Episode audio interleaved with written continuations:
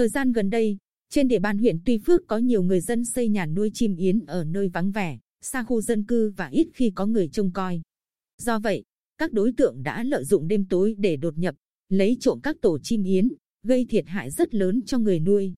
Theo Công an huyện Tuy Phước, vừa qua, trên địa bàn xã Phước Thuận đã xảy ra một vụ trộm tổ yến, ước tính thiệt hại khoảng 80 triệu đồng. Để chủ động phòng ngừa, ngăn chặn và kịp thời phát hiện các đối tượng gây án,